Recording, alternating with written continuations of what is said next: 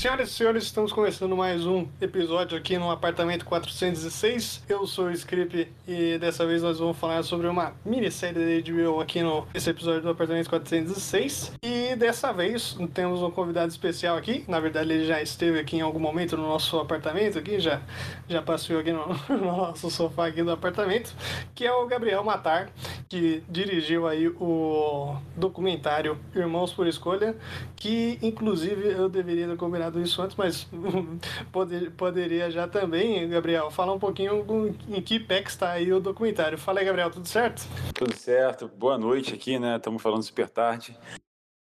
Cara, o Irmãos por Escolha é um documentário que a gente fez na Academia Militar das Agulhas Negras, né? Ficamos é, dois anos filmando lá e mais quase um ano editando. E o, o que pé que tá, né? O filme está pronto. A gente fez uma edição, um corte que a gente chama no final do ano passado para inscrever nos festivais internacionais. Então o filme já foi para vários países. A gente conseguiu até agora entrar em cinco festivais. Ganhamos um, ganhamos uma menção honrosa para fotografia e está indo super bem. Mas enquanto a gente ainda não tem uma distribuidora porque esses contratos acontecem no meados do ano, né, lá para junho, julho, eu estou aqui ainda dando aquela burilada, aquela lapidada no corte, né? Então muita gente no Instagram pergunta em que pé que tá, e eu sempre dou essa resposta que é a verdade, né? E a gente teve uma coisa interessante, a gente, eu fui para Brasília mostrar o filme para o pessoal do, do Seconsex, que é o Centro de Comunicação Social do Exército. Foi muito legal ver a reação aquele monte de general, inclusive o, o, comandante do exército. Foi muito legal ver a reação deles, se sentindo representados e emocionados, lembrando da, da história deles. Então, é, é muito, foi muito legal para mim essa experiência de poder conhecer nosso nosso exército, né? Como brasileiro, mesmo sendo um artista, um civil totalmente fora desse contexto, foi muito bom para mim. Massa, massa. Eu quero assistir essa parada aí quando estiver pronto. Aí vou mandar para São Paulo aqui, quero, quero os ingressos aí. Vou chamar, mandar eu chamar o pessoal do, do quartel, o pessoal do, do grupinho ali do, dos veteranos vão querer assistir com certeza pelo, pelo que a gente vê, a fotografia está muito boa mesmo. E agora vamos para o nosso episódio aqui que tem um pouquinho de relação aí, tem, um, tem, uma, tem uma temática de, de exército, só que no caso é uma minissérie aí, a gloriosa Band of Brothers, a minissérie da HBO.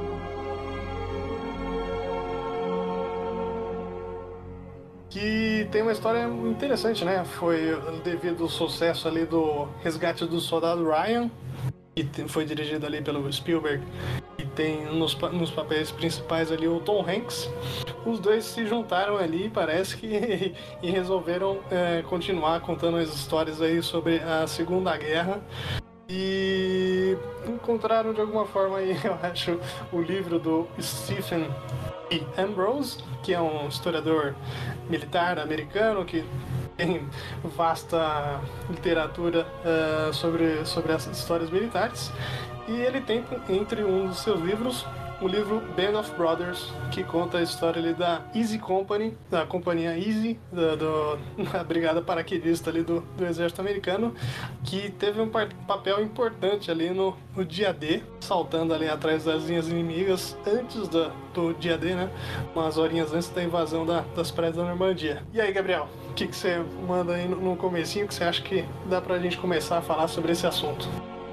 Eu acho importante ressaltar, né, é, até para quem é mais jovem, o contexto do mercado, né? Porque você vinha de né, né, década de 90, na minha opinião, foi o auge do cinema, do mercado do cinema, como valor de produção, filmes caríssimos sendo feitos, os melhores atores lá, os melhores roteiristas fazendo aquilo tudo. E a, a televisão não tinha essa expressão toda. Né? Você tinha lá, acho que já tinha saído o Sopranos, ou, ou, talvez seja o contemporâneo, mas enfim, o que importa é que essa série chegou com um orçamento multimilionário, sei lá, 12 milhões de dólares por episódio, uma coisa assim nunca antes vista, né? E eu acho até que série, hoje em dia todo mundo gosta de ver série, minissérie, e eu acho que o, o, o Band of Brothers foi responsável por isso também, né? Porque a HBO, quando os produtores abordaram eles, eles falaram: ah, legal essa parada, gostamos da ideia, a gente viu o Soldado Ryan, vamos nessa. Só que vamos fazer direito. Vamos botar 125 milhões de dólares nisso? Um orçamento gigante, né? Então, você imagina que mudou, eu acho que mudou o curso da, dessa percepção de televisão, dessa fronteira entre televisão e cinema em termos de linguagem, trazendo para a TV a mesma qualidade eles colocaram no Soldado Ryan, sem sombra de dúvida, né? Parece que quando eles estavam no terceiro episódio, no segundo episódio, eles já tinham disparado mais é, munição de festim e gasto mais explosivos do que em todo o Soldado Ryan. Então, isso rendeu para eles o Globo de Ouro, né? E, e você falou do, do, Soldado Ryan, Band of Brothers, e depois teve o Pacific, né? Então, que foi uma outra série similar ao, ao Band of Brothers. É, então, acho que essa minissérie tem essa relevância para o mercado, né? Para indústria. Sim, sim, eu concordo. É, antes né, era outra coisa, né? As séries de TV ali no, até os anos 90 era uma outra pegada. Acho que a galera gravava TV muito no formato. Uh TV mesmo, né? Em estúdios ali, sitcom, etc. E não era muito comum a gente ver, né? Uma série como essa do Band of Brothers, é, uma série filmada dessa forma, assim, com são são poucos, ou poucos episódios, né? São 10 episódios só, mas já tem bastante material ali. Mas também tem, tem uma questão aí, né, Gabriel? Quando o, o Spielberg e o Tom Hanks chegam para você, o, o pessoal da HBO, a gente tem um projetinho aqui. Vocês querem dar uma olhada? aí fica fácil, né?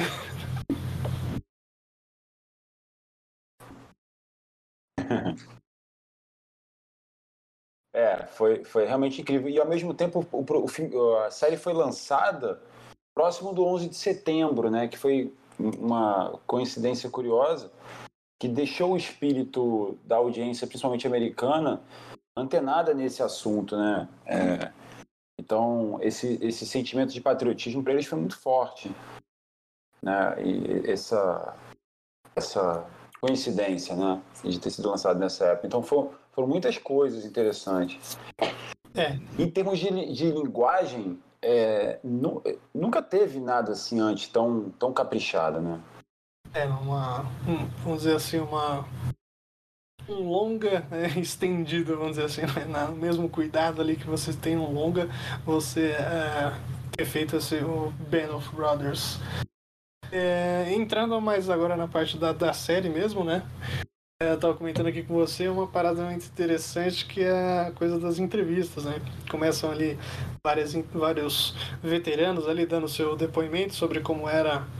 Uh, em alguns episódios, né, eles aparecem ali e você fica já desde o começo, pô, mas quem que é esse cara aí? Esse aí é o, é o capitão? Esse aí é o, o é, qualquer qual, né? É, quem que é quem aí? Você fica tentando olhar o olho. Não, esse aqui tem olho claro. Não, não é. Esse aqui tem, tem olho castanho.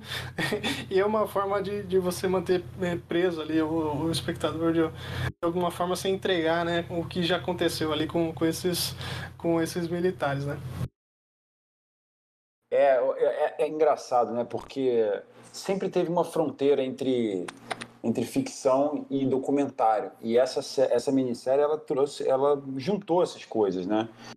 Você tinha esse fator documentário das entrevistas e você tinha a, a parte de ficção, que interpretada pelos atores e tal, e costurada por um, pô, um grupo de roteiristas incríveis, né? Mas esse sabor de você ver que esses homens existiram de verdade, que não é uma história da cabeça de ninguém, muda todo o, o, a percepção da audiência, né? Você começa vendo esses senhores que já estavam bem velhinhos, né? A maioria deles morreu é, é, é, logo depois, né? Assim, dessas gravações. Então, é, é, eu acho que é, seta a audiência para uma coisa maior do que maior, maior, do que só um filme, né? Só uma série. E, e, e o fato de, do, da série inteira seguir só essa companhia na minha opinião, foi uma abordagem muito boa do livro, né, e obviamente da série, porque quando você vai mostrar uma guerra, e aí você vai mostrar o Eisenhower, aí você vai mostrar o lado do Hitler, aí você vai mostrar o, o, o, o, o lá o primeiro-ministro, né, é, da, da, Inglaterra. Então, Churchill. normalmente o Churchill, né, normalmente a, a, a, durante a durante uma, um filme de guerra, uma série de guerra antiga, eles mostrariam todos esses aspectos para contextualizar a audiência nesse, é, na visão macro do negócio. E o Band of Brothers não. Ele fala, ó, você vai ver a guerra através desse grupo aqui, dessa companhia só. Do começo ao fim, você só vai ver o que eles veem. Achei isso muito legal. É, eu vi essa série quando foi lançada, acho que eu tinha 20 anos e eu fiquei muito impressionado também com o fato de que não é, não tem exatamente um protagonista, né? O protagonismo ele vai trocando entre os personagens. Óbvio que o Winters acaba sendo o grande herói, né? Pela liderança dele. Mas essa essa distribuição, democratização de uma de um protagonismo, tem tem um capítulo lá só do Edges, né? Que é que é, é muito especial. E eu acho que tudo isso para mim foi muito inovador naquela época e muito do que veio depois é, começou lá. Concordo contigo, dá, dá outro, outro peso, né? Ou você vê esses caras, também essa escolha de você mostrar só, uh, só o que eles veem ali, só o que a companhia tá passando, dá, dá uma dimensão diferente, né? Acho que você fica mais, mais preso de alguma forma. Uh, e aí eu tenho que confessar como é que uh, eu fui assistir Band of Brothers. Eu tenho um primo que ele sempre falava, desde que a gente, eu e meu irmão, a gente era bem mais novo, ele sempre falava, cara, Band of Brothers, Band of Brothers, e a gente pô, que esse cara toda hora falando dessa minissérie aí que também a gente confessar que a gente não tinha tanto acesso, a gente não tinha TV a cabo na época, etc. E aí na, na, na quarentena, essa coisa louca toda, e é, eu tava morando lá com meu irmão, lá no interior, e a gente resolveu, não, vou, vou ver essa parada aí, vamos dar uma chance pra esse negócio. Aí o, o nosso o Yuri falava tanto dessa bagaça, vamos assistir. E aí explodiu nossa cabeça, né? Caraca, velho, como que a gente não tinha assistido essa minissérie excelente aí antes? Mas também é, é, tem, tem essa parada, né? De uma, uma, brincadeira, né? Um cara chega pro outro, oh, mas eu nunca vi essa, essa, sei lá, essa série, nunca li esse livro, nunca vi esse filme. Aí a pessoa que já viu fala, cara, eu tenho inveja de você porque você vai ver da primeira vez. vai ler assistir pela primeira vez. E, então, cara, foi muito, muito bem feita essa série. Apesar de que, mesmo o Spielberg não tendo dirigido nenhum episódio, né?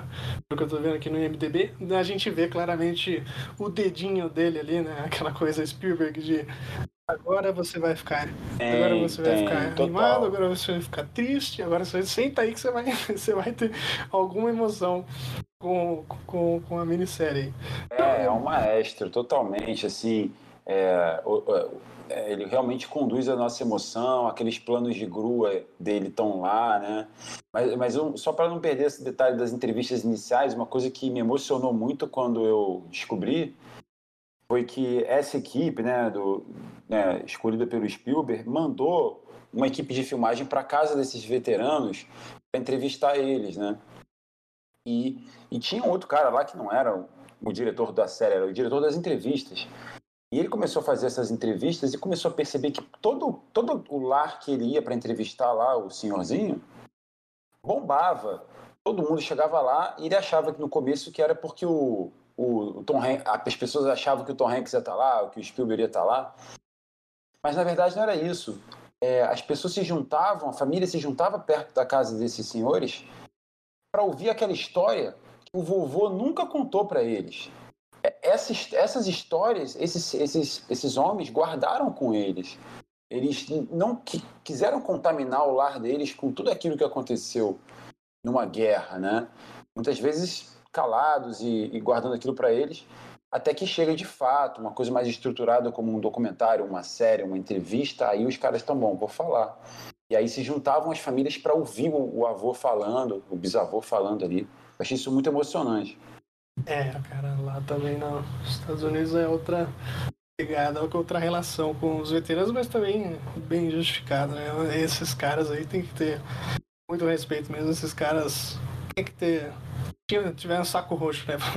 pra, saltar ali atrás da, da linha inimiga nazista, que até o momento não tinha perdido nada, né? Tinha acabado de é, expulsar, de certa forma, ali as tropas inglesas de Dunkirk, né? Estavam de boa ali, de certa forma. E aí começa, esses caras foram lá, claro, com bastante treinamento e se destacando lá, né? E aí também. É, é. Não, só pegando esse gancho do Spielberg que você falou, é, para não perder, ele tem essa maestria mesmo de apesar de toda a dor, apesar de todo o sofrimento, ele consegue encontrar é, no soldado algum tipo de esperança, normalmente no final do capítulo ou numa, numa pausa entre uma ação de guerra e outra, né? É, o momento que o Winters olha para a Lua, o momento que que um é, soldado ajuda o outro amigo, né? Essa é, essa esperança está sempre ali. Então é uma característica do Spielberg, sim, essa esse otimismo, esse essa visão positiva para a vida, né? É, é, e, a, e, a, série ela, ela até traz humor em vários momentos, né? Então você chora, você se emociona, você você ri e ao mesmo tempo é, fica na adrenalina, né? Fica com medo. Né? Então, realmente, eu acho que essa é a grande assinatura do Spielberg. No mesmo filme, você ter todas as possíveis emoções do que ser uma coisa monocórdia, que é só deprê ou só ação, né? Isso que eu acho que é a magia dele, né? Essa dinâmica ele consegue ter essa, essa maestria, né? Confesso que isso que você acabou de falar aí, às vezes a gente é difícil você ver, ver em algumas produções de hoje em dia, né, tanto longa quanto série, às vezes é, acho que falta alguma, algumas coisinhas aí que a gente perdeu. Que, acho que a gente poderia voltar um pouco algumas casinhas aí nas produções e voltar a fazer algumas coisinhas aí. É, é, com certeza. Eu acho que os, os grandes cérebros assim que estavam lá em Hollywood foram substituídos por pesquisas de marketing né, que, e, e big data que estão direcionando o caminho das produções. É uma, é uma fase de adaptação e espero que daqui a pouco melhore mesmo, né? Porque para quem realmente gosta de cinema, você tem hoje os filmes gigantescos, né? Avengers e e, e, de, uma, numa ponta, na outra ponta você tem aqueles filmes super pequenininhos, independentes, que é muito autorais.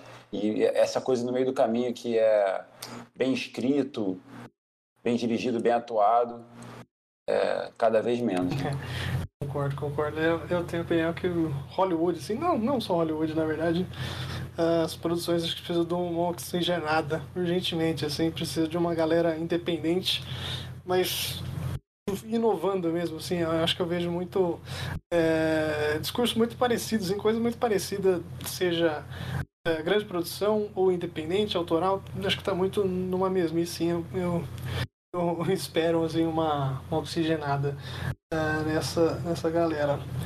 E,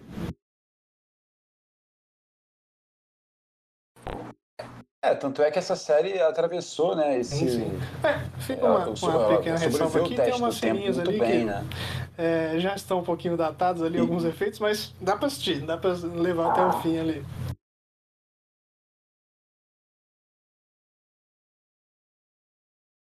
É, o acabamento, não, total. Mas assim, termos de linguagem, para quem gosta de fotografia, cinematografia, é, ele já tinha, o Spielberg já tinha feito isso no Soldado Ryan, que é na cena de ação botar o shutter bem alto, né, para que as coisas fiquem fragmentadas, ao mesmo tempo é, de saturar a, a cor para ficar com mais cara de antigo, né, e mais cru.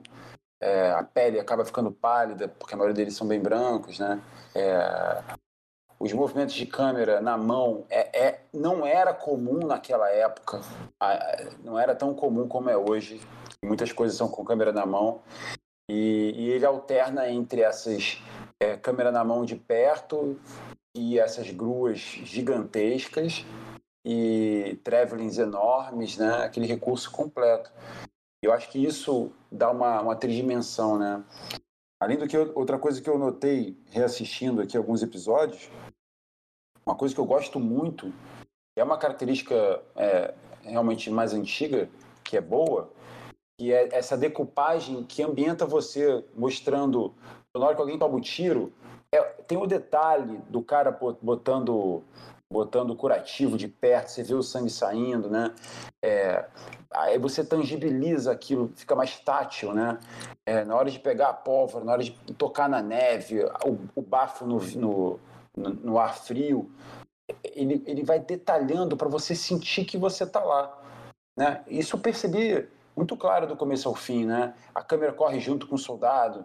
É, quando os caras estão rastejando, a câmera também está lá embaixo junto com eles no chão apesar de soar tudo muito básico, o resultado final é maravilhoso, que você sente que você foi para a guerra com os caras. Né? Sim, sim, pode crer. É, é uma, uma, linguagem mais, uma abordagem mais clássica, vamos dizer assim, e não tem problema nenhum, cara. Você tem uma abordagem clássica e fazer a parada funcionar. É, eu queria entrar no tema aqui do primeiro episódio, que a gente já, já eles estão ainda em, em treinamento né, nos, nos, Estados Unidos ainda, e aí a gente já é apresentado ali o Capitão Sobel, né, que é interpretado é. ali pelo David é, Schweimer, acho que é assim que fala, pronuncia o nome dele, que é o, é, é, é, é o Ross, famoso, Ross, famoso Friends, Ross, que é aquele cara bem caxias, assim, extrapolando em alguns momentos ali, sacaneando a tropa ali só porque sim, dá, deixar a tropa comer, depois fazer todo mundo correr só pra galera passar mal e vomitar. É, e aí é curioso, você entra já num uma coisa assim de, de, de, alojamento, né? Como é que é essa relação da tropa com o, superior. Então eles não vão é, respeitar de certa forma, não vão admirar o seu líder, né? E aí também tem outro probleminha, né? Que ele fica é, esse cara, no momento que tá no treinamento, né? Nem ação de verdade, tá no treinamento, ele começa já a fazer cagada, já começa a cagar o pau ali, como diz o pessoal no, no exército aqui. aqui. E, e aí ele é substituído, né, em algum momento ali e assume finalmente o Tenente Winters na época ali, antes de, é, de, de entrarem para ação. É, o primeiro capítulo é, é muito interessante, né, porque eu, vi, eu assisti isso em 2000, é, já tinha visto o Platum, o Fumero Jacket, o Apocalipse Now, e a minha visão de treinamento militar mudou muito, obviamente, depois do Irmãos por Escolha, né? Então, depois que eu vi todo o treinamento da AMAN e o treinamento da Brigada Paraquedista e dos Guerreiros de Selva, eu comecei a perceber por que, que essas coisas são como são, né? E eu acho que o objetivo desse capítulo é mostrar a diferença do chefe para o líder, é mostrar que o líder nem sempre é o cara que está no comando. Né? Tem gente que acredita que a liderança é algo inato e tem gente que acredita que é adquirida. Né? Então, lá na, na AMAN, eles acreditam que é algo adquirido. E as características de um líder são, normalmente, dar o exemplo, né?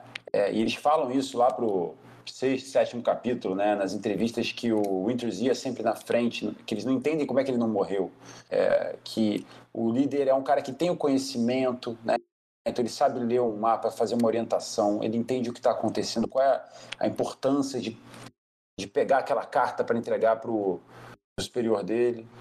Ele é um cara que entende a necessidade que o soldado tem, que o subordinado tem, né? Pô, cara, os caras estão precisando comer, os caras estão precisando dormir. Ou, não, esses caras não têm que descansar, eles têm que voltar a correr.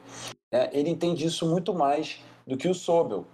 O Sobel tá, é nitidamente um cara que tem uma insegurança, uma carência, que ele está querendo é, é, provar alguma coisa para alguém e subir no ranking.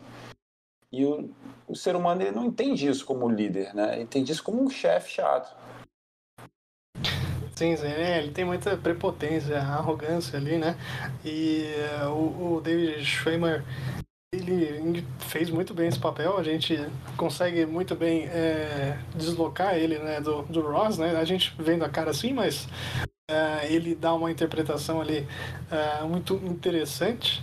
E aí eu concordo contigo, ele, ele é uma diferença de chefe e líder.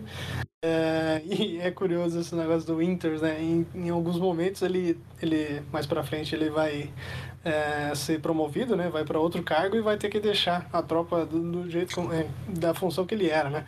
E é muito é. curioso que quase que os caras, os, os caras que vai assumir, calma aí, cara, os seus filhinhos vão, vão ser bem tratados, pode ficar tranquilo.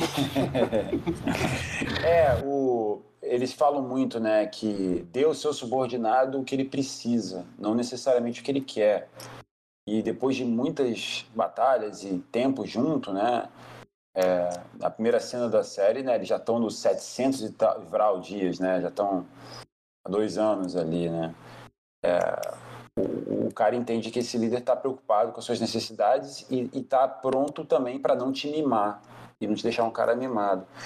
E outro, mas assim, você falou da interpretação do, do Ross, Cara, ele é tão bom ator que quando ele é. Quando ele perde o Easy Company, que ele está sentado ali na lareira, né? E o cara fala, ó, oh, você vai, você vai fazer o treinamento dos médicos, do treinamento dos caras lá de. Né, de ele, você fica com pena dele, ele, ele tá quase chorando ali, né? Então, realmente, essa série é rica nesse sentido. Outra coisa desse primeiro capítulo que é muito importante é, é, é a diferença que tem entre o soldado e o paraquedista, né? Como que né, o soldado paraquedista, como que é, é, isso é separado? É outro tipo de cara, né? Que eles colocam, né? Aqui no Brasil eles falam, né? É, somente um louco está é, somente o louco tá, é, está preparado para saltar de uma aeronave em movimento para cair no território inimigo onde não é esperado muito menos bem recebido, né? então, é, a Brigada Paraquedista aqui, eles também criam essa diferenciação, eles tentam mostrar que, que o paraquedista tem um que a mais de coragem ali, né? É, em certos momentos chega a ser engraçado, eles falam é, é, que o paraquedista é uma simbiose perfeita entre um deus, um louco, é, um demônio e um homem, né? E você vê isso nesse primeiro capítulo, né? Que os, nas entrevistas com os senhores, né? Eles contam que é, escolheram o paraquedista porque pagava 50 dólares a mais, né? Algo do tipo, né? E na hora que o cara tem que saltar da aeronave ali, pô, saindo raio das, das nuvens, chovendo, à noite, frio, o dobro da velocidade necessária, né? Eles estão fugindo dos, é, é, dos antiaéreos os, os, os soldados são arremessados tão rápido que a, a, diferença, a separação entre um e o outro fez com que eles levassem quase dois dias para se encontrar, né, para reagrupar lá embaixo. É muita, muito perigoso isso, né? Então, é, esse treinamento tem que ser duro mesmo. Sim, o treinamento deles é diferenciado, mas não vamos dar tanto moral assim pra, pra paraquedistas. Pô, fui, pé, fui, pô, fui pé, pé, preto, não, não vou ficar dando moral. É, brincadeiras da parte aí, tem ainda, até no, no, nosso exército assim, tem essa meio que rivalidade entre os paraquedistas e, e o, o, resto da tropa aí. Que, aliás, entre uma unidade e outra tem, tem rivalidade, faz parte aí. É, então, eu voltando uma coisa ali do Sobel, que também acho que ele é, que tem o seguinte: o treinamento é rígido mesmo, tem toda a parada militarzinha, você tem que, é, sei lá, fazer tua barba, cuidar do seu pé, é, fazer manutenção do fusível, não sei o que, fazer um monte de coisa para você ficar vivo. Se você cagar em algum, alguma dessas partes aí, pode ser que custe sua vida em algum momento, principalmente como estiveram lá os caras da, da Easy Company. É que eu ia falar aqui. Ah, depois. É, mais pra frente, mas já vou introduzir aqui. Tem uma situação ainda, um, um cara que eu acho que ele acho que ele é pior que o Sobel ali na, na, situação que acontece, que é o Tenente Dyke, né? Que lá pra frente, quando eles estão em Baston, numa situação complicadíssima ali, neve pra caramba, sem munição, sem, sem roupa apropriada pra neve. E aí eles é, é dado comando ali para um, um peixada, né? Um, alguém que entrou, botou ali um tenente que ele some sempre nunca tá com a tropa, tá nem aí pro que tá sendo decidido ali. E aí, como você falou anteriormente, né, no papel de liderança, nesse momento o sargento Lipton, né, que ele assume ele é, sem querer, né, sem querer não, né, ele, ele tem que assumir a liderança, que é interpretado pelo Tony Wahlberg. É, ele tem que assumir a liderança ali porque eles não têm liderança nenhuma. Tem até uma, uma cena que fica até quase que cômica, né? Que eles tomaram duas, duas, leva, duas rajadas, vamos dizer assim, de, de artilharia alemã e de repente aparece a gente, sargento, arruma tudo aí que eu vou buscar ajuda, viu? Já volto. E aí, e aí também é curioso como você vê também o papel de liderança do Lipton, que ele vê um outro, um outro militar que é o imitador, que também é uma, um personagem aí que pelo jeito todo exército tem, que é o cara que. O cara ou os caras que imitam os, os superiores. E aí ele fala, cara, não, não conta mais para ninguém que isso não vai fazer, não vai fazer bem pra, pra moral da tropa, não. É, cara, é, é, eles, eles falam no exército que é o raro, né? O cara que é raro, que é engraçado, né? É, o raro também é um, um cara que não consegue, ele já tem alguma dificuldade ali, ele não consegue cumprir o que, que é explicado ali. E aí também tem, tem um, outra figura, figura que aí é o oposto desse Dyke, né, que acaba salvando nesse momento, mas que ele já vinha anteriormente, né, com uma com uma fama, que é uma parada curiosa também, que é o Tenente Spires, que já no segundo episódio ali fica esse negócio meio que no ar que ele parece que ele matou alguns prisioneiros de guerra ali. E, mas, é. mas é sempre, como, ele diz mais pra frente, é sempre um, um diz que me diz que, né? E ninguém nunca viu, foi outra pessoa que viu, mas aí você chega pra esse cara que viu e fala, não, eu ouvi de alguém, que né? sempre esse telefone sem é. fio. Mas ele também, a gente vê ali por, em vários momentos que ele é um. Pô, ele é um, um ponta de lança ali, um cara faca na caveira ali. É, eu gosto daquela hora que ele, que ele fala assim: é, é, você está sofrendo porque você tem esperança de sobreviver e de voltar para casa. Só que você só é um soldado de verdade na hora que você já aceita que você está morto. Né? Quando perguntam para ele por que, que você é tão corajoso, como é que você tem tanta coragem? E ele já aceitou que está morto, né? São, são, é muito interessante como tem. E esse personagem, qual é o nome dele mesmo, aquele o, menino? O cara que ele fala ali é o soldado Blight, né? Que ele já está é. ali. É o Blight, Albert Blight, esse aí. O Blight, ele, eu achei muito legal também, mais uma vez uma, uma, uma dessas sacadas de Spielberg, assim, que é, cara, tanto tiroteio, tanta batalha, tanta cena de luta, tanta gente morrendo o tempo inteiro. Só que tem um momento que o Blight para, escolhe um cara, expira e dá um tiro no cara. E o cara morre. Né? E isso também tem no por trás das linhas inimigas, né? Que o, ele dá o tiro num cara, abaixa a cabeça e fala: Meu Deus, acabei de matar um homem e ninguém pode fazer nada comigo, né? E, e torna muito mais humano, muito mais tangível quando ele vai até o, o alemão, se abaixa, pega aquela florzinha que é um né, tem um significado né, de bravura, de ir até o topo da montanha. E ele honra aquele cara que ele matou, né? Sim, sim. E o Blight também tem outro momento que me chama a atenção ali, que ele é, tá na enfermaria ali, né? Que tá. Ele diz que é, não tá enxergando, etc. Só que não, é, parece que não aconteceu nada, parece uma coisa mais de, de psicológica, né? Algum estresse pós-traumático que no, no, como é criado ali também pela atuação do cara, fica meio que, mas será que esse cara tá fingindo? Esse cara, será que esse cara tá mesmo nesse estresse assim?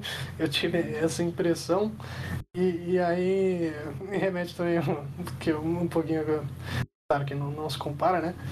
Uh, no exército, assim, quando, quando, eu servi, a gente tinha alguns caras ali que.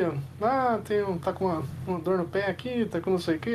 Não tinha uns baixados ali que a gente ficava, mas esse cara tá, ele tá mal mesmo ou ele só tá querendo se livrar da guarda? Será que. E alguns, acho que a maioria, cara, com certeza a maioria do, do dos, dos ah. que serviram comigo, a gente tinha quase completa noção ali que a maioria era migué mesmo é. pra, pra se livrar de uma coisa ou outra ali. É, o, a, a, vocação do a vocação do, do, soldado é muito específica, assim, né? realmente não é não é não é para qualquer um, como qualquer profissão, tem um filtro de tem umas características que que precisa ter para estar tá lá. Né? Sim, sim, mas cara, às vezes sei lá, fico pensando aqui pro e aqui a gente não, não tem não tem nenhuma guerra. Claro que também tem essa, essa teoria não, né? Na verdade é assim, cara. O exército é um um ralo, é um imã de merda, assim, você pode se machucar, se morrer de, de, de, várias formas, ele pode acontecer N coisas com, contigo, eu tenho, tenho essa impressão. Mas, cara, é duro, mas acho que dá para passar, assim, não, não, não tá... É, eles falam isso, né? Um dos senhorinhos também na entrevista, ele, ele, ele dos veteranos, ele fala, é, cara, que alguns de nós morremos, outros voltamos destruídos, e alguns voltaram sem nenhum arranhão, nada. É, porque também tem uma loteria ali, né, cara? Né, aquela hora que eles estão rastejando e um pergunta onde é que tá o fulano? Tá ali. Ele levanta para olhar, play, tiro na cabeça e vem a falecer ali na hora. Um cara que tá perguntando onde é que é o quartel-general, né? O cara é. tá completamente perdido ali, pergunta pro tenente e acaba morrendo ali, né? instantaneamente, né? É... Ou aquele tiro amigo também, que, que quase pega no Winters, lembra? Que ele tá andando na trilha do trem, e aí um, um, um garoto novo, um, quase um recruta, tá ali, e fica assustado, dá um tiro e, e quase mata o.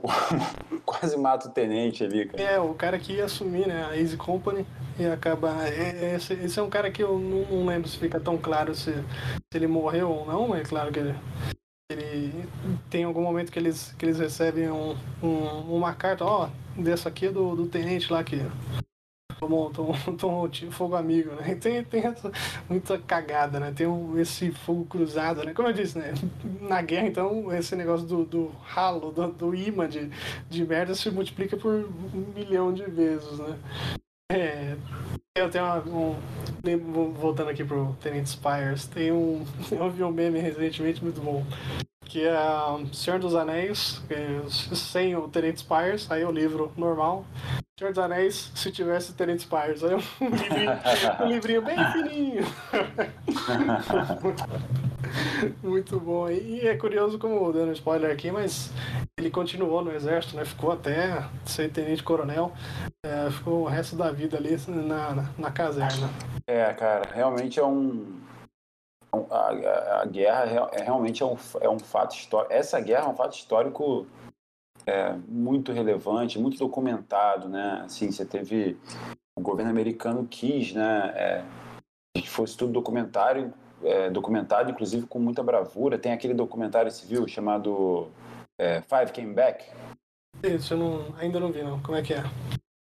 É, cara, esse vale a pena até fazer um outro podcast só dele, cara. É, que são os diretores diretores é, de Hollywood, né? Que na época foram designados para cobrir né, esse guerra né, de um jeito histórico. Né?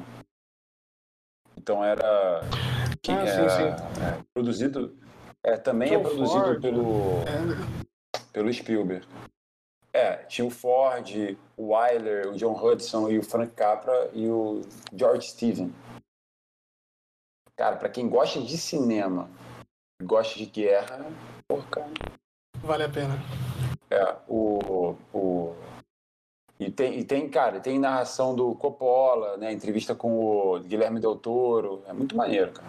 Sim, sim. Acho que desse, eu ouvi uma, umas histórias sobre isso, que os caras foram para não pro front, né? Foram, foram lá pra guerra fazer alguns documentos, document, é, filmar algumas coisas é, para mostrar a guerra, etc. E aí uh, os caras voltaram mudados, né? Voltaram com uma certa desesperança, né? Nossa, que, que, desgraça que virou o mundo, né? Como a, a guerra, essa guerra em particular foi foi um, um choque para essa geração, apesar de, de até pouco tempo depois da, da primeira guerra, né? Uh, e aí o Frank Capra, Frank Capra ele volta para os Estados Unidos ali e produz uh, A Felicidade Não Se Compra ali, um filme totalmente para cima ali, para ah, talvez dar uma nova esperança para a galera que, que ficou, né? Aí é, os, os, um episódio aqui um pouquinho mais tenso, né? O Crossroads, que eles estão em algumas encruzilhadas ali nas escaramuças ali contra a, o exército alemão, né, o exército nazista, que o Winters ele passa por um, por um negócio ali que na série vai sendo criada um, um trauma ali, uma dúvida, né, que ele ele vai fazer um avanço ali, ele e é curioso que ele vai sozinho, né? Porque é, outra, outro negócio de telefone sem fio, né? Ele e, ó, só depois do sinal vocês me acompanham. E aí ele joga granada de, de, fumaça, só que falha, né? E ele sai correndo metros e metros à frente da galera, ele chega no lugar e ele olha para um, um soldado alemão ali, o cara desarmado, e ele vê que é um, um, cara muito novo, vê que é um moleque ali. Mesmo assim, acaba matando, isso acho que fica meio com um trauma nele ali, ele tem uns, uns flashbacks depois disso, né? É claro que no, no contexto ali Tá bem complicado, né? tinha todo um batalhão ali de, de, do exército alemão, mas fica esse, esse negócio aí na cabeça do Tenente Winters.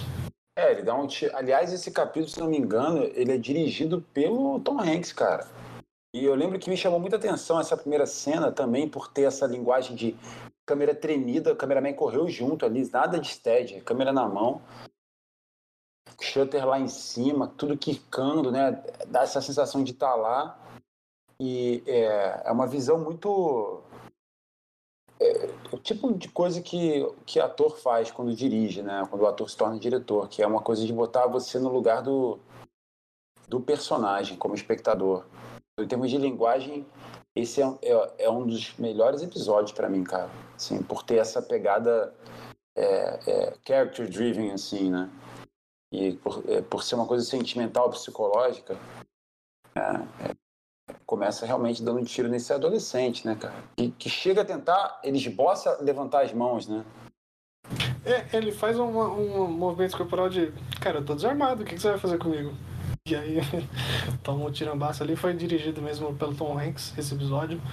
Um dos mais marcantes aí. Uh, mas um, dos que, pra mim, assim, eu vou citar dois aqui. O Breaking Point, que é o segundo ali, que eles ainda estão ali em Baston, que eles perdem vários caras, né? O, o Gonorreia, que eles usam, né? O cara que é Garner o nome dele, mas eles vão como gonorreia, acaba perdendo a perna ali, no, tentando ajudar outros um soldado ali no, numa bateria de artilharia. É, um momento bem trágico. E. Ah, esse outro aqui eu vou, vou falar mais pra frente, depois a gente fala desse aqui. É, qual, qual outro episódio assim você botaria em segundo, já? Cara, o, é, esse do Cara, quando eu lembro, quando eu vi muito bem, né, o Bastone foi um que eu fiquei assim, caramba, realmente esse é o que também tem a ver um pouco com o que a FEB passou, né? A FEB passou frio, né, na a Força Expedicionária Brasileira quando foi para a guerra, eles não tinham as roupas necessárias para aguentar o frio da Europa, né? É. Então você imagina, se o americano passou por isso, imagina o brasileiro, né? Deve ter passado muito mais frio. Mas esse episódio realmente você fala, caramba, a guerra é a pior coisa do mundo, foi muito traumático, aquela, aquela batalha que não acaba nunca. E muito frio. E foi filmado dentro de um hangar, você sabia é, disso? É mesmo? Eu, eu fiquei muito curioso para saber como é que foi filmado. É, foi filmado dentro de um hangar. Eles explodiram não sei quantas árvores, construíram árvores é, de mentira e outras de verdade. Os caras tinham, sei lá, é, é, é, toneladas de, de papel picado para poder parecer com neve, né? É, e, e, lama e um monte de outras coisas, né? É, fumaça e tudo mais. É, e tudo dentro de um tudo dentro de um hangar, né? Assim, quem diria que poderia ter ficado tão tão realista, né, cara? É muito envolvente esse, esse esse episódio mesmo. Aí tem um, eu acho que é, um, que é um a mais, assim, que é outro momento Spielberg de senta aqui que agora você vai chorar. Que é o Why We Fight, né? Porque lutamos. Que é um. que já tá no, no finalzinho da guerra ali, eles já não tem mais tanto confronto com, com, com o exército alemão. O exército alemão já tá batendo em retirada. E aí eles chegam numa cidade alemã ali, pacata, né? Bem, bem pequenininha. E algum, a gente vê um. Eles já. Já chegam ali em um lugar, né? E a, galera do alemãzinha da cidade tá. Ah, como assim? Não tá acontecendo nada aqui, tá tudo certo. E aí eles depois a gente vê esses, essa galera alemã indo lá no campo de concentração e vê a, a desgraça nazista que estava sendo feita ali contra os, os, judeus no campo de concentração.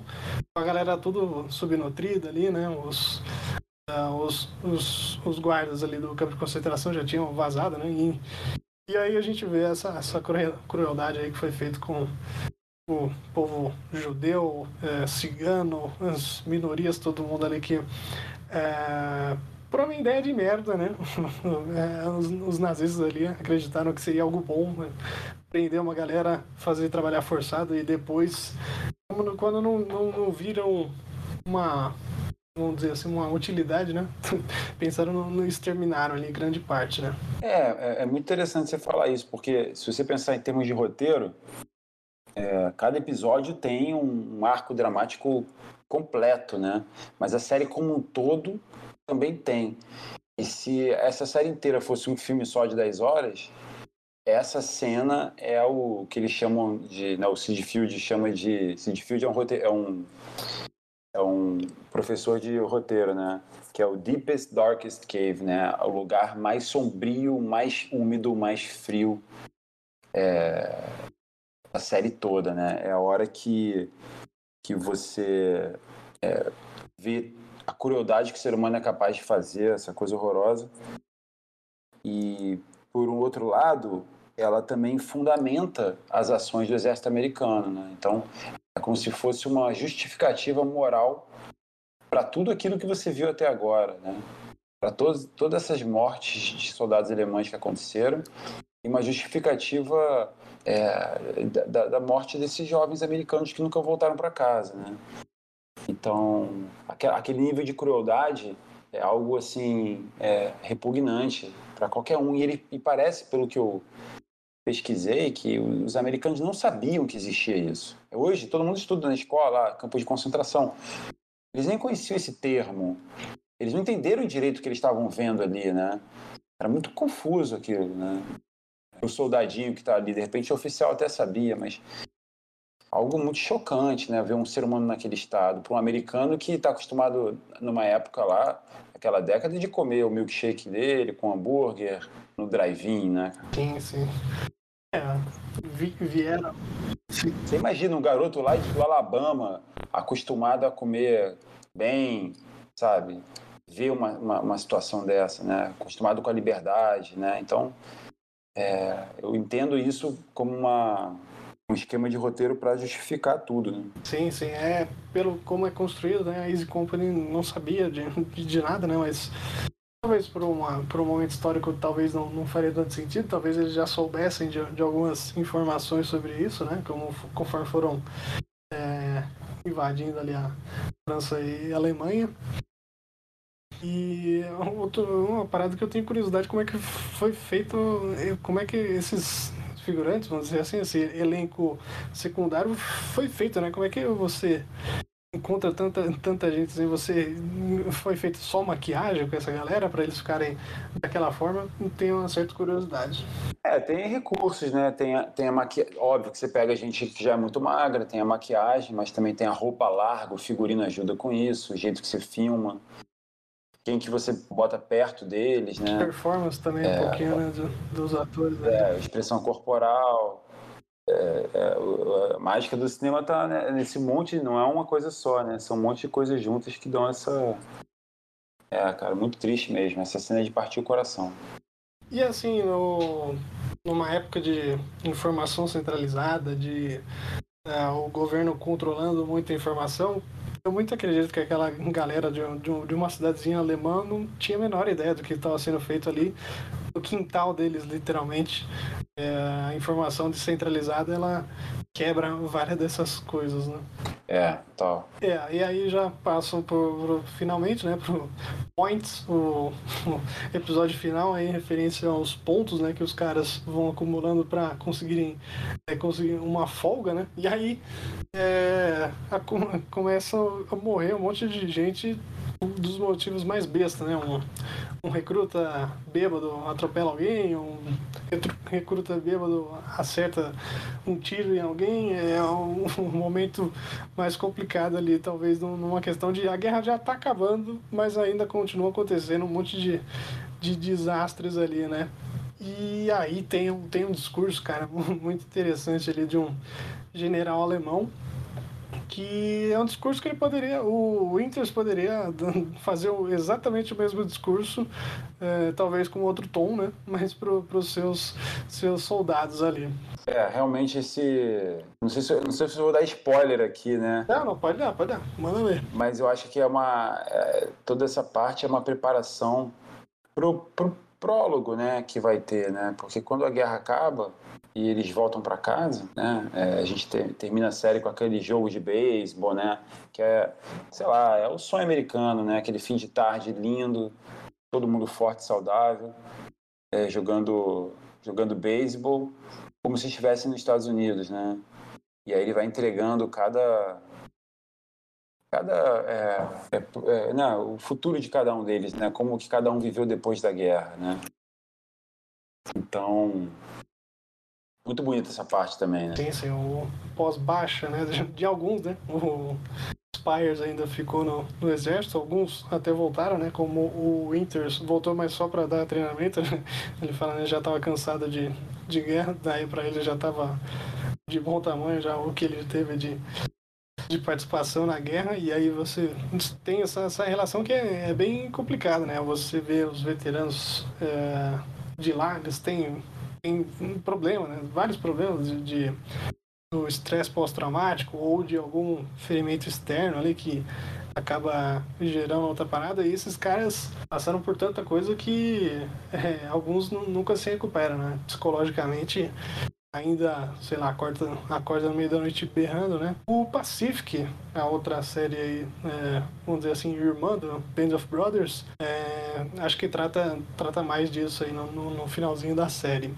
É, mas essa Pacific, só para não perder aqui, eu assisti, mas é, é, é, bem mais complicado ali, porque você também não tem alguns personagens que vão do, do começo ao fim, né? Você, muitos vão saindo, aí você vai acompanhando a história de outros, e as, também por, por se basear também no, nas histórias reais, acho que teve essa questão aí a Pacífico que, que a galera acho que sofreu bem mais, talvez, hein, cara? No meio ali do no calorão do, do Pacífico, com mosquito e mosca voando e o, os japoneses também ali na, na época da Segunda Guerra ali eles eram bem como é que se pode dizer em português ruthless né como diz o americano né? eles muitas vezes não, não pegavam prisioneiros né eles também tiveram a sua parcela ali de, de maldade na Segunda Guerra é, definitivamente o Pacific não tem o carisma do Band of Brothers, né? É uma coisa intangível, subjetiva, mas eu, não, eu pelo menos não, não conheço ninguém que tenha a mesma paixão né, pelo Pacífico do que o. É chato comparar, mas realmente não, não, não, vejo o mesmo carisma. Né? Mas esse, essa coisa do estresse é, pós-traumático, você deve ter visto um documentário chamado Restrepo, que foi do, é do, do Tim Harrison, né? É, é, é Henderson que ele, ele, ele morreu depois fazendo o segundo documentário dele de guerra, né? Então ele passou esse, esse período com essa, essa, essa companhia no Afeganistão, num, num dos lugares mais perigosos lá da, da, da do, do, Afeganistão, do planeta Terra, né? Ele vai acompanhando os caras até eles começarem a perder a cabeça, perder um pouco do senso da, da realidade. E aí entre um documentário e outro, ele morreu nesse segundo, filmando, esse segundo ele tomou um tiro, acho que saindo de um tanque. Ele fez um TED Talk que ele fala sobre o, o Post-Traumatic Stress, né, o PTS, e ele atribui o estresse pós-traumático mais como uma questão de readaptação à sociedade do que até por conta das barbáries que foram vistas na guerra, né? Os relatos que tem desses soldados que eles se sentem tão protegidos e podem contar e confiar no cara que está ao lado dele, né, no grupo, quando eles voltam para a sociedade e não conhecem ninguém na rua, não conhece o, o padeiro, não conhece o carteiro, ele começa a entrar numa, numa coisa de estresse por não poder confiar em ninguém, né? Não se sentir parte de um grupo tão coeso. Achei muito interessante isso no ponto de vista da camaradagem. Né? Sim, sim. É, desse ponto aí, de novo voltando para eu vejo assim do, do, lado de cá, né, do, do Brasil, assim, mesmo os caras que não tiveram experiência de combate, é, você voltar para o mundo normal, mundo paisano, né, como, como se diz, é muito estranho. Você estar tá num mundo cheio de, cheio de regras, cheio de, de camaradagem também, tem, tem um monte de, de, de, questões ali, de repente você sai desse lugar e você se sente muito deslocado. Mas aí eu acho que eu discordo um pouquinho de, de, de você aqui, com todo respeito, mas acho que o, o, PTSD, né, eu acho que ele tem outras paradas, não só isso de, de camaradagem, mas tipo, um, um, cara que tomou, foi, presenciou um bombardeio em Bastogne, eu acho que ele nunca vai ser a mesma pessoa no, pro resto da vida ali, algumas coisas na, na cabeça dele ali vão, foram destruídas ali. É, ele guarda para ele, né, ele nem consegue comunicar isso com como é que você vai explicar para alguém o que é estar numa guerra, né? Sim. sim, sim. Ele, ele, é, é, por isso que eu acho que foi tão importante essa, essas entrevistas iniciais na série, né? Pra gente ouvir dos caras de verdade. Sim, sim. É, Restrepo, eu recomendo também, um ótimo, um ótimo documentário e pesado também, mas um ótimo documentário. É, e aí, se eu não me engano, tem alguns vídeos, talvez nos, nos, nos, nos créditos do DVD aí. Confesso que fiquei com uma certa invejinha da sua, do seu DVD aí. Muito massa aí, só, você mandou uma foto aí da, da sua caixinha. Que eles fizeram um, um rolê, acho que pós é, produção da série, alguns dos, dos ex-militares ali foram para é, para Holanda, foram com alguns, algumas pessoas ali da produção para contar, olha, foi assim, assim, assim. Tem até um momento que o Shift, né, que eles, eles usam os apelidos, né, o Shift Powers, como seja um cara que tem umas uns poderes a mais, né, que é um cara muito bom no tiro ali, ele, ele encenando ali como é que ele é, derrubou ali um, um sniper é, alemão. E acho que não sei se você chegou a ver essas paradas. Não, não fala mais. Então, que eu não, que eu não vi tanto também, mas eu, eu lembro de ter visto aqui uma ceninha dos uns senhorzinhos contando, oh, foi assim, assim, assim, o pessoal mostrando algumas coisas assim na, nas, nos lugares mesmo, eles voltando para os lugares que eles passaram também. Ah, sim, é verdade. É, mas daí já também, os caras já estão. Tá mais na propaganda, né? Da, é, aí já começa a ficar é, numa coisa. É, imagina, cara, o cara que o cara vai lembrar direito, né? É, não, tem isso mesmo, no, no, material de bônus, né? Que eles voltam lá, aí eles vão para Bastone, né? Os caras pegam os, os veteranos e levam para Bastone, né? Bastone que eles vão? Eu acho que é, acho que é. E ele fala, ah, foi aqui que o fulano morreu, foi aqui que eu pô, perdi minha é, mão. Nessa, nessa, nessa parada é. do Bastone também, que não ficou claro para mim aqui, que eu, que eu vendo aqui, se o Tenente Dyke ele morreu ou não. Pelo, que eu entendi, ele só saiu, só foi tirado ali da posição, mas não fica muito claro, né? Não. Então, é porque o Dyke, se eu não me engano, cara, foi um eles erraram. Eles fizeram, depois que a série ficou pronta, eles tiveram que fazer uma carta de de retratando que eles erraram isso. Ele não morreu, né?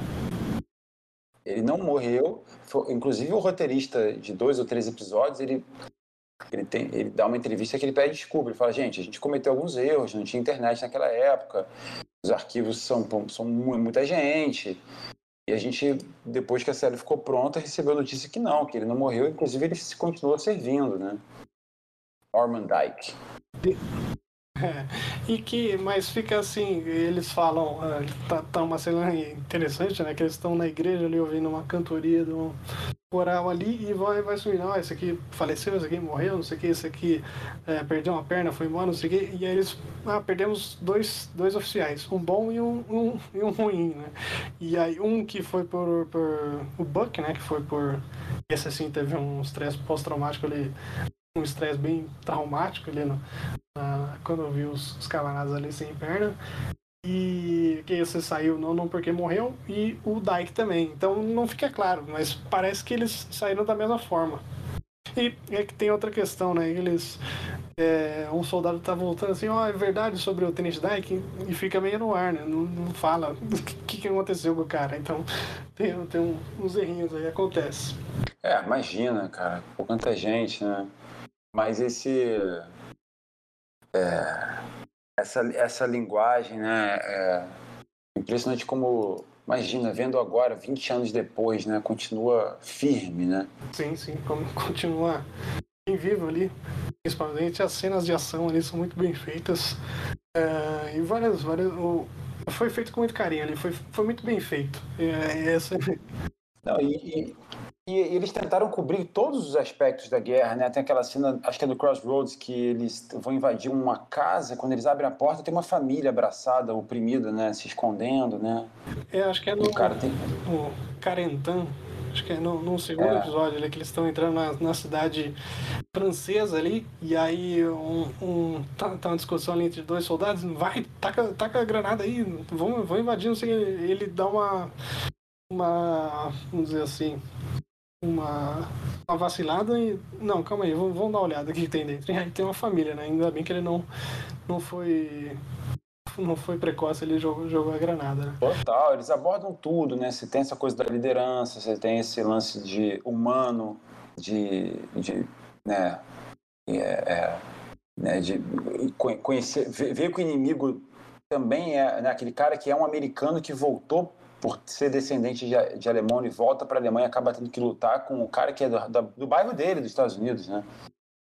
É, tem, tem esses detalhes de guerra, aquela hora que ele, ele aponta a arma para o alemão e, porra, meu irmão, baixa você que eu também baixo, vai cada um, finge que não viu, né? Não tô afim de matar ninguém agora. É, tem vários detalhezinhos, assim, essa coisa do. Né, é, é, de matar um cara, do, do, do, do Blight, matar um cara e ir até ele. É, e toda a parte hierárquica do exército e, e, e o, o, corporativo que, envolve, que, que envolve, né? Tudo visto pelo ponto de vista de uma companhia é muito bom, cara. É muito bom mesmo. Tá para surgir uma série assim tão, tão completa, né? E você vê que hoje, até hoje, esse orçamento é alto, né? É, é, para séries americanas, né? É, tanto de munição, de, de festim, de explosão, né? Não, não tem como ficar barato, né? É, e isso eu acho que é um, um, mais uma vez aí, como a gente dizia, um dedo do Spielberg, ele não não romantiza a guerra, né? Ele não, não faz um negócio, sei lá, meio só, só, os, só os pontos heróicos assim do exército, ele mostra a desgraça que é, ao mesmo momento que tem também esses, esses pontos, é, esses atos de bravura, esses é, momentos de valor aí de, de alguns militares, né? É, é vai, vai, permeando tudo, né? Tem, tem a parte heróica também, né? Sim, se ele consegue um, meio termo, né? É, pô, quando você vê aqueles caras saltando ali no começo, você fala, pô, esse cara é herói. É, e tem a, a banalidade da, da morte, tem a crueldade do, dos campos de concentração. Muito completo.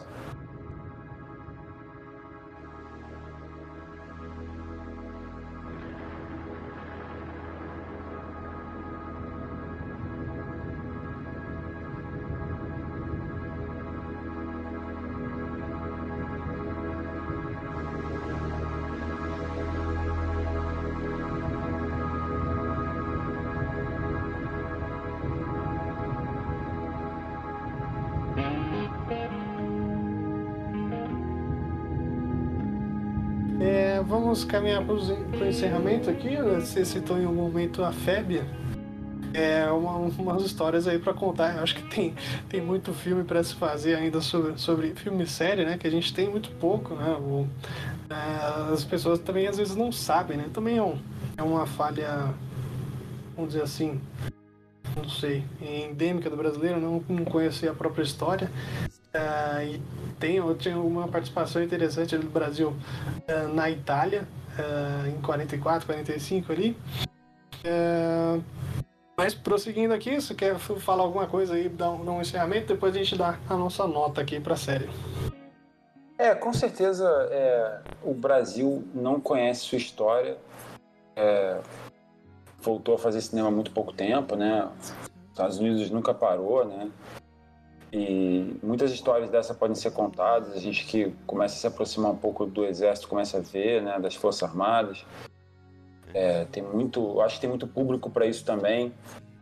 Eu vejo que o, o, brasileiro comum ele gosta, ele quer, ele quer saber o que aconteceu, de onde vem, o que que faz, mesmo não tendo um papel tão grande na guerra, nas guerras como os Estados Unidos a gente também participou, né? Você tem lá o Haiti, que, que foi uma missão de paz, é, com, né, que tem muito pano para manga. Eu conheci vários militares que foram para lá e contaram histórias que todas é, é, poderiam estar num, num filme, numa série, né?